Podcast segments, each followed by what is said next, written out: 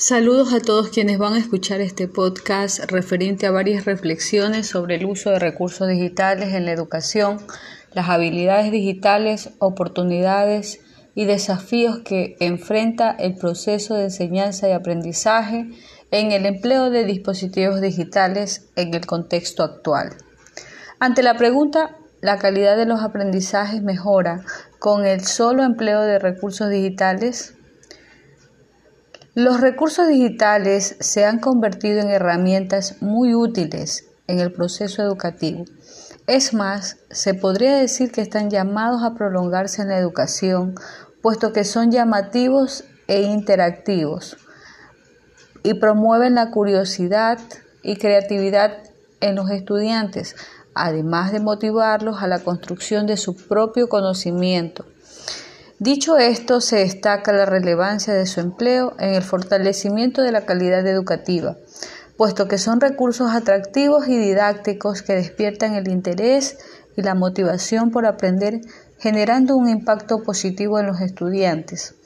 Los recursos educativos digitales apuntan al logro del objetivo que persigue la educación, que es el de fortalecer, mejorar y contextualizar las prácticas educativas, lo cual permite evaluar la calidad y la pertinencia de las metodologías que se aplican en la actualidad. En cuanto al interrogante, ¿cuáles son los actores principales en el contexto educativo que deben desarrollar habilidades digitales y por qué hacerlo? Todos quienes están involucrados en el proceso educativo son los actores que deben desarrollar las habilidades digitales bajo el contexto de educación virtual. No se puede dejar de lado a nadie, desde los padres que ayudan a sus hijos en las actividades o tareas escolares, pasando por el conocimiento impartido por los docentes, desarrollando las habilidades que exige el mundo actual. El desarrollo de las habilidades digitales es imprescindible, ya que facilitan la adaptación a las nuevas necesidades y permiten desarrollar una actitud crítica y realista hacia las tecnologías, valorando las fortalezas, debilidades y respetando sobre todo los principios éticos en su uso.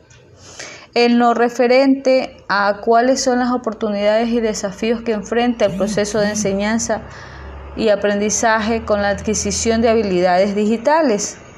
En cuanto a las oportunidades, permiten fortalecer las competencias del conocimiento digital, gestión de la información, trabajo en red, comunicación digital, aprendizaje continuo, desarrollo de capacidades digitales, implementación de recursos en formato digital, liderazgo en red, entre otros. En lo que respecta a los desafíos, el desarrollo acelerado de la sociedad de la información está suponiendo retos impensables para la educación y el aprendizaje. Tal vez lo más relevante sea que nos encontramos con una nueva generación de aprendices, es decir, nativos digitales, que se enfrentan al conocimiento desde postulados diferentes a los del pasado. Ello supone un desafío enorme para los docentes, la mayoría de ellos inmigrantes digitales, para las escuelas, para los responsables educativos y para los gestores de las políticas públicas relacionadas con la innovación, la tecnología, la ciencia y la educación. El desarrollo de habilidades digitales es un tema de manejo de dispositivos digitales o el diálogo de estos recursos con el contexto educativo.